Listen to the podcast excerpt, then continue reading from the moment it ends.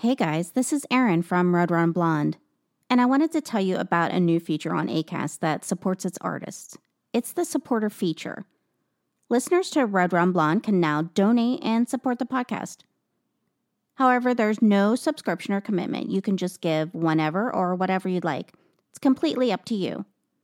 Just find the support the show link in the show description on any episode. You can use Apple Pay or Google Pay, and it takes less than 30 seconds. You can donate anonymously or you can add a message that I can see. As a podcaster, everything comes directly out of my pocket. I don't get paid to podcast, it's just my passion. So anything is appreciated to keep the show going. Thank you so much, guys. And now on to the show. Hey, it's Ryan Reynolds, and I'm here with Keith, co star of my upcoming film, If, only in theaters, May 17th. Do you want to tell people the big news? All right, I'll do it. Sign up now and you'll get unlimited for $15 a month in six months of Paramount Plus Essential Plan on us. Mintmobile.com slash switch. Upfront payment of $45 equivalent to $15 per month. Unlimited over 40 gigabytes per month. Face lower speeds. Videos at 480p. Active Mint customers by 531.24 get six months of Paramount Plus Essential Plan. Auto renews after six months. Offer ends May 31st, 2024. Separate Paramount Plus registration required. Terms and conditions apply if rated PG. Even on a budget, quality is non-negotiable. That's why Quince is the place to score high-end essentials at 50 to 80% less than similar brands. Get your hands on buttery soft cashmere sweaters from just 60 bucks, Italian leather jackets, and so much more. And the best part about Quince, they exclusively partner with factories committed to safe, ethical, and responsible manufacturing. Elevate your style without the elevated price tag with Quince. Go to quince.com slash upgrade for free shipping and 365-day returns.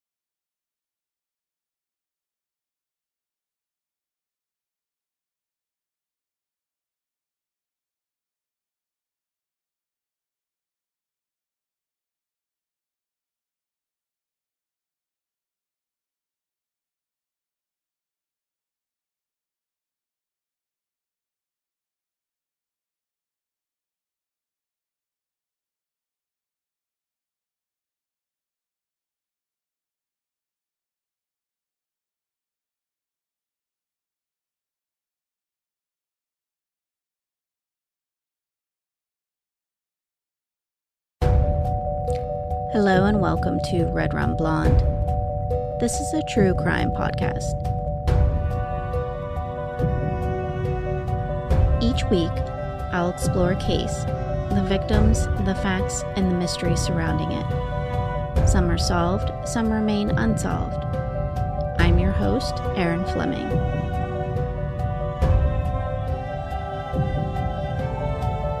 Welcome to Red Rum Blonde. This week's case contains two murders and a circus act. So it's not very often you can say that in a podcast. In 1992, a man was shot and killed inside his trailer. What followed after his death was lots of finger pointing, tales of abuse, and a crazy cast of characters. What's even more interesting is that the victim was also a murderer. Plus, he wasn't just any ordinary man. This week, I'll discuss the murder of Lobster Boy, Grady Stiles. I was vaguely familiar with the tale of Lobster Boy, and then I saw a book by the great true crime writer Fred Rosen about him, and it piqued my interest even more. Then, when I saw that he was from Pittsburgh, where I live now, I knew I had to cover this. And after researching it, I wasn't disappointed at all. I loved Rosen's book, and I used it as a major resource in this episode. Grady Stiles was born on June 26, 1937, in Pittsburgh, Pennsylvania. Grady was born with a deformity that was called ectodactyly. It's a very rare condition in which the middle fingers are missing and the fingers on either side of where they should be are kind of fused together, forming what looks like lobster claws hence the not so delicate term of lobster claw syndrome. This can also affect the feet, and it's sometimes known as split hand, split foot malformation. And the Stiles family had a very long history with this genetic condition. In fact, Grady was the sixth in the family line going all the way back to the 1800s with the birth of William Stiles. Families with this condition have a 50 50 chance of passing it on to their offspring. Grady's father, Grady Sr., was also born with the condition, and he made his living as a sideshow attraction and a traveling carnival where he was known as Lobster Man. And it wasn't long before he brought his son into the act. At the tender age of seven, Grady was added to the show with his father, foregoing any kind of normal childhood. Edna and Grady Sr. had two other children. Margaret was born without the malformation, but sadly, she died of a cerebral hemorrhage while selling tickets at the carnival. She was to have been married in just a few weeks. The other child, Sarah, was born with ectodactyly, and she opted to have her foot removed and replaced with an artificial one rather than use it to join the carnival. And although her marriage didn't last, she had three children who led very normal lives. The Stiles family was very poor, living in an area of Pittsburgh called the North Side. Back then, it was full of low rent housing. I personally don't know too much about it, but I've had a lot of people tell me to avoid living there due to a high crime rate. So I'd imagine it was much worse when the Stiles were living there. And the neighborhood wasn't welcoming to the family at all. It was a very rough and tumble place, so young Grady was constantly subjected to torment. The family then made the decision to move permanently to a place called Gibsonton, Florida. Gibsonton is a very famous winter retreat for circus and carnival performers. The main reason was that the town offered this unique circus zoning law that let the residents keep elephants and circus trailers on their front lawns. That at the time it was also one of the few post offices in the country with a counter to accommodate dwarfs. It's also home to the Independent Showmen's Association, which is a nonprofit group of people in the outdoor entertainment business. There's also a museum with items from the history of the carnival business. You can find really cool things like the very first Ferris wheel, as well as outfits worn by burlesque queen Gypsy Rose Lee, and very unique access to trailers used by carnival workers. Gibsonton provided more than just nice weather. It was a place where extraordinary people could have a community and not feel like freaks for once. Grady joined the circus full time, and the father and son now billed themselves as the Lobster family. The act was part of a 10 to 1 show, which meant 10 acts under one tent for one price. The Lobster family being the headline act. So think of it as something like Coachella and they were Radiohead. Grady joining the act with his father meant the only education he got was from the School of Hard Knocks. So you have to remember, he was only seven when he joined. His formal education just went out the window. He could read a little bit, but he could not write his name in cursive. But this was a, the reality of the time. Either live in a normal neighborhood where you're ridiculed, or live in a community of peers and work and young boys love to please their father, so Grady was most likely happy with the situation. He could be with his father and he could help provide for the family. Through the years, Grady really built up the strength in his arms. When he was out in public, he used a wheelchair, but around the house, he would get around just by dragging his body with his arms. So his upper arm strength grew to be immense. And this is something that will be mentioned later on in the podcast. As you can tell, Grady didn't let his deformities hinder his life. And that was especially true when it came to having a relationship. He had a brief marriage at the age of 17 that quickly led to divorce. And then he met Mary Teresa Herzog, and his life would be forever changed. Teresa was just a regular girl from Vermont who joined the carnival circuit to escape an abusive stepfather. For years, she had been sexually abused by him, she joined at the age of 17 and she never looked back. Initially, she had fallen for a guy named Jerry Plummer, who helped with the setup and takedown of the carnival. They had a very short lived marriage, but that was very marred by physical abuse. Jerry once punched her so hard that he broke a bunch of teeth, and he even threw hot coffee on his young wife. When he found out she was pregnant, he attempted a home style abortion by pushing Teresa down the stairs. And when that proved unsuccessful, he just simply left. Teresa brought her daughter, Deborah, into the world by herself. So, snagging Grady was an accomplishment for her. You may think it would be the other way around, but, but Grady was doing very well for himself, and he had a lot of power within the carnival world. Teresa was the one trying to catch Grady's eye. She worked her way up from ticket show salesgirl to the sideshow attraction. At first, she was what was called a blade box girl, one of the girls that gets into a box and then gets stuck with various swords. And then she worked her way up to something called the electrified girl. So while sitting in a chair, electricity would run through her. The crowds ate it up, especially when she would raise her hands, making electricity flow from her fingertips. She finally got Grady's attention. He courted her, treating her like a princess.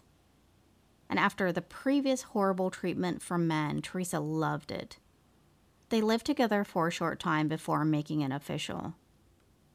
But the marriage was off to a rough start. The couple sadly suffered the deaths of two children very early on. Both died from pneumonia before even reaching a month old. The cause was thought to be the constant travel and the cold conditions while on the road. And then things went from bad to worse. Grady's father fell ill, he quit the carnival, and he moved back to Pittsburgh. And then Grady would go back and forth from Florida to Pittsburgh to be with his ailing father.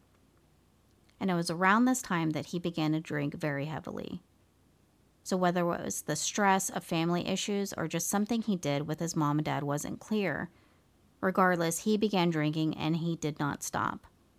And with that drinking began very abusive behavior. Gone was the sweet Grady who had courted his wife and treated her so wonderfully. Together, Grady and Teresa had a daughter named Donna, and she was born without the affliction. Some people say that he was meaner to her because of this.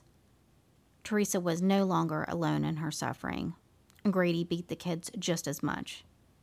And they knew to try to avoid him when he was drunk, but he was drunk pretty much all the time.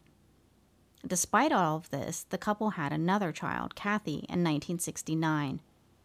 She was born with the same condition as her father.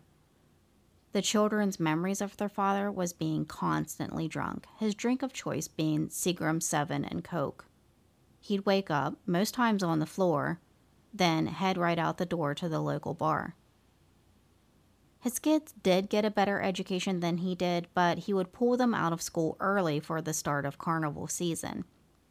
And they would have to help out, selling tickets or performing other tasks.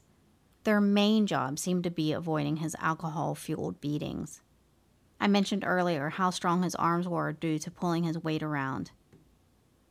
He used his arms, particularly his claws, to strike his family. His daughter Donna remembers one night in 1972 that was especially violent. She heard a loud bang, so she went running to the living room to find her mother being violently punched by her father. And Grady didn't stop until Teresa's breathing became shallow. The girls were absolutely terrified. And this was all too much for Teresa. There was one other incident of fighting, and Teresa took the girls and left they ended up getting help from a guy named Harry Glenn Newman. He was known as Midget Man or the world's smallest man on the carnival circuit. Teresa knew him from years working with her husband. Glenn and Grady were just opposite ends of the spectrum. Glenn was a genuinely nice man who went out of his way to help people, especially Teresa and her children. He took them all the way to Ohio to live with his mother. So, for the first time, these girls had a normal environment. There wasn't any drinking, fighting, or any kind of abuse. And things were good until Grady stepped back into the picture. So, what he did was file for a divorce without telling Teresa, which led the court to award full custody of the children to him. So, these heart stricken girls were taken back to Florida to live with their abusive father. Grady remarried quickly after his divorce was finalized. His wife was named Barbara, and she loved drinking as much as he did. She had a daughter from a previous marriage named Susie. Donna was forced to take care of all the kids while Barbara and Grady went out to drink. Eventually, the family relocated to the north side in Pittsburgh again. And shortly after the move, Barbara gave birth to Grady Stiles III. Like his father and the father before him, he was born with the same deformities. A while before Grady III was born, Teresa and Glenn had a son, Harry Glenn Jr., or Glenny as he was known. She was desperate to see her other children, though. One Christmas, she begged Grady to see them. He actually agreed to meet them at a bar and then to take them to his apartment to see the girls. Glenn and Teresa went, taking the baby with them. But it was a big mistake. Grady pulled a gun on them once they stepped inside the apartment, and their way was blocked by Paul Fishbaugh, known as the Fat Man at the carnival. Grady beat Teresa while Paul held a shotgun to Glenn. When he finally let them go, Teresa just gave up on trying to see the children. This all had a very lasting impact on his eldest daughter, Donna. She grew to absolutely despise her father. He took her away from her mother. He forced her to watch the other kids while he drank. Soon she would have even more reason to hate her father. Donna had met and fell in love with a guy named Jack Lane. It was a boy who went to her high school, and soon the 15 year old ran away from her awful home life to be with him. Her father reportedly hired a private detective to find her. The young couple set a wedding date in 1978 for September. Donna lied to her father and said she was pregnant, hoping he'd relent and let them be married. You have to remember she was underage, so she would need her family's permission to get married. After a very long talk, he agreed to finally let them get married. The day before the wedding was very full of preparations. Donna was to clean Grady's house for the reception. Despite the talk they'd had the night before, he tried once again to talk her out of the marriage. She had to listen to a barrage of complaints from her father. She was too young. He'd paid a private investigator lots of money to find her, costing him a lot, and made him take on extra jobs to pay for it. But most of all, he loved her too much to lose her. Donna was still firm in her desire to marry Jack, though. Grady gave up and gave her the money to buy a wedding dress. The family, minus Grady, went to the local mall to pick out the dress. But when they returned, Donna noticed her father's wheelchair was missing. Her father said he wasn't sure what happened, but of course he was in a drunken stupor. He said it was probably stolen by someone in the neighborhood, but Donna thought it was maybe something as simple as the kids were outside playing with it. When she went out to search for it, Grady pulled Jack aside, wanting to talk privately.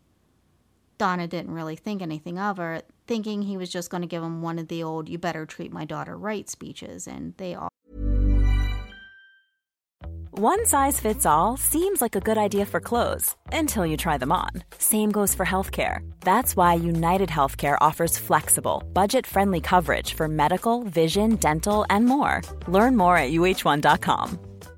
How would you like to look five years younger? In a clinical study, people that had volume added with Juvederm Voluma XC in the cheeks perceived themselves as looking five years younger at six months after treatment. Look younger, feel like you. Add volume for lift and contour in the cheeks with Juvederm Voluma XC. Reverse signs of aging by adding volume to smooth laugh lines with Juvederm Vollure XC. For important safety information and to find a licensed specialist, visit juvederm.com. That's J U V E D E R M.com. Not for people with severe allergic reactions, allergies to lidocaine, or the proteins used in Juvederm. Common side effects include injection site redness, swelling, pain, tenderness, firmness, lumps, bumps, bruising, discoloration, or itching. There's a risk of unintentional injection into a blood vessel, which can cause vision abnormalities, blindness, stroke, temporary scabs, or scarring. Talk to a licensed specialist to find out if it's right for you. left. While Donna and Barbara were outside looking for the wheelchair, they heard a very loud bang. Looking up to the house, they saw Jack stumble outside holding his chest. He shot me, was all he said before he fell to the ground. Donna looked up to see her father looking out the window, smiling. She screamed at him, demanding to know why he would do such a thing. And all he said was, Because I told you I would. Jack was rushed to Allegheny General Hospital with a wound to the chest, with a bullet exiting his shoulder. Grady was arrested. Detectives surmised that Grady had been sitting in his armchair and shot Jack as he attempted to leave the apartment. Barbara told the officers that her husband confessed to her that he didn't want Donna to marry the boy, and that's why he shot him. Unfortunately for Detectives Stottlemyre and Condemny, this was now a homicide. Jack was DOA at the hospital. On September 28, 1978, Grady Stiles was charged with the murder of Jack Lane. Grady hired attorney Anthony DiCello after being let out on a $10,000 bond. Even at that early morning hour, Grady was drunk. Anthony told him he wouldn't represent him if he came in drunk again. It was too much of a liability. So from that point on, Grady was actually sober in his presence. He knew he was in hot water the death penalty or life in prison, so he had to take this seriously. Anthony remembers the very first appointment well. He said both Barbara and Grady were dressed shabbily, Barbara especially. She was bruised all over and she smelled. Grady always made a big show when he met someone by shaking their hand, almost crushing it to show his strength, which he did with Anthony DiCello. It was absolutely bizarre. Grady's story about what happened was drastically different from what he initially told detectives. He told his attorney that Jack had bragged about betting his daughter, ridiculed him, and threatened him physically. The decision was made to play up his disability to gain sympathy. The district attorney, however, was convinced this was cold blooded murder. Teresa and Glenn extended a helping hand to Barbara, giving her a plane ticket to stay with them in Dallas. But then the family eventually relocated back to Ohio. Donna and Barbara, however, made it back to testify against Grady. As character witnesses, Grady had Priscilla Bagnoro, the bearded lady, Paul Fishbaugh, his muscle when he beat Teresa up, and another carnival little person. Their testimony didn't sway any after the reports of Grady's abuse were revealed. He was found guilty of third degree murder. The district attorney thought the jury felt sorry for him, not convicting him of first degree murder. There was one major problem upon time for sentencing, though. The Western Penitentiary didn't want the problem of housing Grady.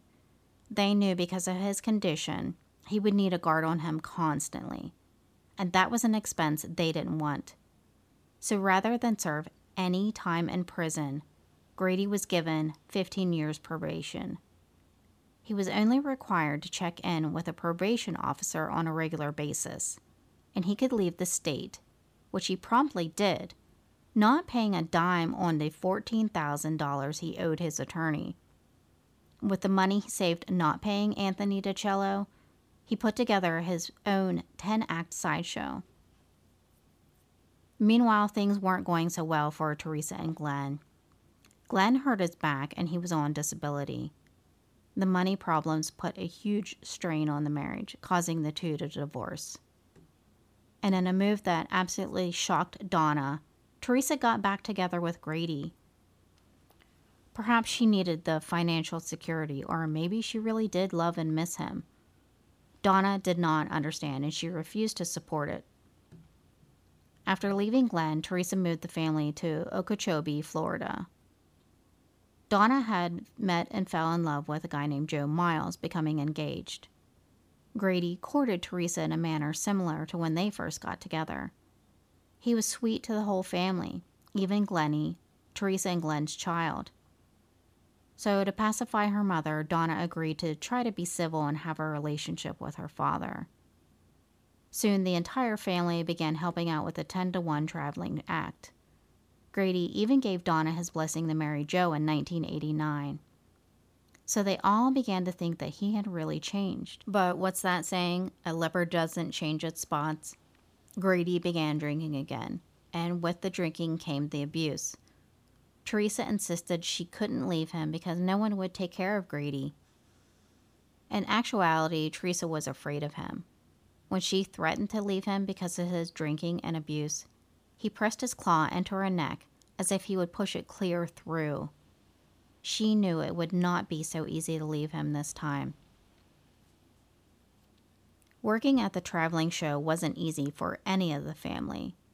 They all began to have a growing resentment towards Grady. Donna's new husband, Joe, began working with the show. He really did not get along with a guy named Merman the Magician, who was a good friend of Grady's. Their shows were side by side and in very hot competition with each other. And there were lots of fights, and Grady fired and rehired Joe. Merman claimed he saw Teresa skimming money from the ticket box, and Glenn Jr. was also not a fan of Merman. He had worked at the carnival as the human blockhead, driving nails into his nose as a sideshow act. He argued with him and wanted Merman fired. But Grady always sided with his friend over his family. Glenn got so mad over this he reportedly punched a tree. So there was abuse and growing resentment, enough for the family to want Grady dead. Marco Eno, who worked for the carnival, said Teresa asked him to kill Grady, but he refused. Glenn Jr. got in touch with a friend named Chris Wyant, who lived down the block. Chris had a juvenile record and he bragged about participating in drive by shootings. He was just bad news. And when he met with Glenn, he brought his friend Dennis Cowell. Dennis didn't exactly know what the meeting was about, he just assumed this was a drug deal. In reality, Chris was agreeing to kill Grady. At first, he only asked for the sum of $300, but eventually it was settled on 1,500. November 30th was the agreed hit date. Chris warned the others if anything went wrong and they tried to blame him, he would have a bullet for everyone in the house. Glenn reportedly got cold feet and tried to call the whole thing off, but Chris insisted on doing the job. He said he'd already spent the money. According to Glenn, he told his mother of the plan. Around 11 p.m., Glenn and Teresa left Grady in his recliner, where he was watching the movie Ruby, starring Danny Aiello. Chris snuck in the back door, dressed in the clothes that he had already spent his kill money on Nike shoes, a black leather jacket, a Raiders hat, t shirt, and jeans. He knew the house very well, having been in it many times. As he entered the living room, Grady noticed him yelling, Get the fuck out of my house. Chris got to the hallway, turned, and aimed the gun. The first shot entered Grady's brain and killed him. But just to be sure, Chris shot two more. When Grady was shot, Glenn and Teresa had been over at Cindy's trailer. They came running out when they heard the shots, and they were joined by Marco Eno, the man that Teresa had previously propositioned to kill her husband. So together, Marco and Glenn entered Grady's trailer. There they found Grady slumped over, covered in blood that oozed from his head wounds. Detective Michael Willett was assigned to the case. Grady III, or Little Grady as he was known, was one of the first people he questioned. Little Grady claimed to have slept through the whole thing, even though he was present in the trailer when his father was shot. Willett was surprised at how calm the teenager seemed and it was pretty much the same story with every family member he interviewed. I mean, no one seemed to mourn the loss of their patriarch. It was a point that stuck out to Willett and his partner, Fig Ferriguro. To them, it all seemed very convenient that Glenn, Teresa, and Cindy were all together in another trailer at 11 p.m. at night. So, after interviewing others who knew the family, including Marco Eno, they found out about Grady's abusive behavior and excessive drinking. When they found out that there was a life insurance policy, they knew that they had their motive. The detectives brought Glenn in for questioning, and it didn't take too long for him to tell them about the plot to kill Grady. Next came Teresa. She pleaded with the men to leave her family out of it, that she would take the blame. Grady was abusive and she needed out, divorce was not an option. He would have killed her. After her arrest came Chris. All three were charged with first degree murder and conspiracy to commit first degree murder and held without bond. a judge ruled that all three were to be tried separately. Chris Wyant was tried first. He was found guilty of conspiracy to commit murder in the first degree and guilty of murder in the second degree with a firearm. He remained expressionless upon hearing the verdict. Attorney Arnold Levine represented Teresa, and he did it pro bono. He planned to use the battered wife defense, but in order for that defense to be presented, Teresa would have to take the stand, which was a risky move. She would have to convince the court that she was in imminent danger from Grady to cause the hit to be placed. She recounted many tales of physical abuse to her and her children. One tale was especially brutal.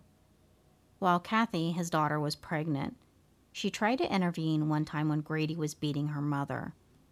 Grady pushed her out of a chair, causing her placenta to separate and knocked her teeth out. Other incidents included little Grady getting thrown into a wall and Teresa being beaten with a belt buckle. And that was just a few of the many that were mentioned. Teresa told of how he bragged about getting away with murder before and how he could do it again she was terrified. Another time, Grady accused her of being with another man when she got home late from work. He took a knife out, which he tried to shove into her vagina. She said she was bruised all over her legs and she had trouble sitting for days. Teresa kept a will and let everyone know where it was because she was so afraid of being killed by her husband. The testimony from Teresa and her family was not effective, though the judge would not allow the battered spouse syndrome defense. And in a very interesting turn of events, author Fred Rosen got involved in the trial. So there was a video presented of Grady and Little Grady wrestling that had been introduced earlier. It looked like the man was brutalizing the child, but there was no sound to the tape. However, Fred Rosen had a tape with sound, and it told a very different story. He'd been writing his book on the case when he came in possession of the tape. On it, you could hear both of the guys laughing. So it was obviously just a fun time that was being twisted to look like something else. The prosecution asked that the tape be allowed to be entered as evidence, and the jury was allowed to view it. It had an effect. The jury found Teresa guilty of manslaughter with a firearm and conspiracy to commit murder in the first degree. Before Glenn went to trial in 1994, he was offered a deal. If he pled guilty to what his mother was convicted of, then he would get the same sentence. But rather than take the deal, Teresa told him to turn it down.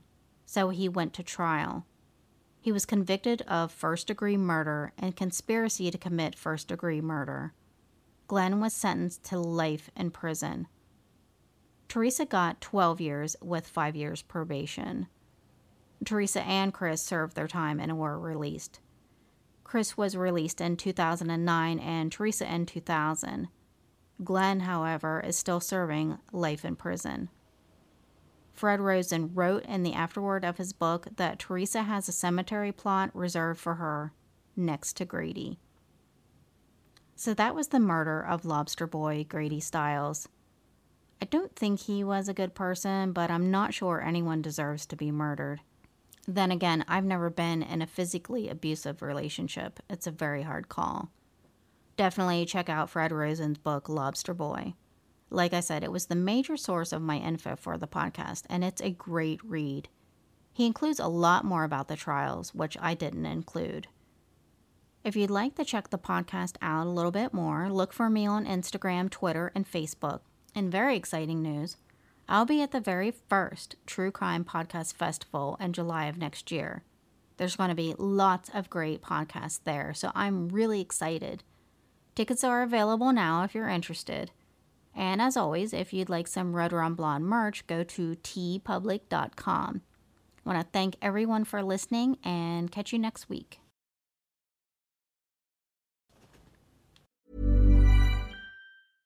Imagine the softest sheets you've ever felt. Now imagine them getting even softer over time. That's what you'll feel with Boll and Branch's organic cotton sheets. In a recent customer survey, 96% replied that Boll and Branch sheets get softer with every wash. Start getting your best night's sleep in these sheets that get softer and softer for years to come. Try their sheets with a 30-night guarantee. Plus, get 15% off your first order at bollandbranch.com. Code BUTTERY. Exclusions apply. See site for details. Hey, it's Paige DeSorbo from Giggly Squad. High quality fashion without the price tag. Say hello to Quince. I'm snagging high-end essentials like cozy cashmere sweaters, sleek leather jackets, fine jewelry, and so much more. With Quince being 50 to 80% less than similar brands. And they partner with factories that prioritize safe, ethical, and responsible manufacturing. I love that. Luxury quality within reach. Go to quince.com slash style to get free shipping and 365 day returns on your next order. Quince.com slash style.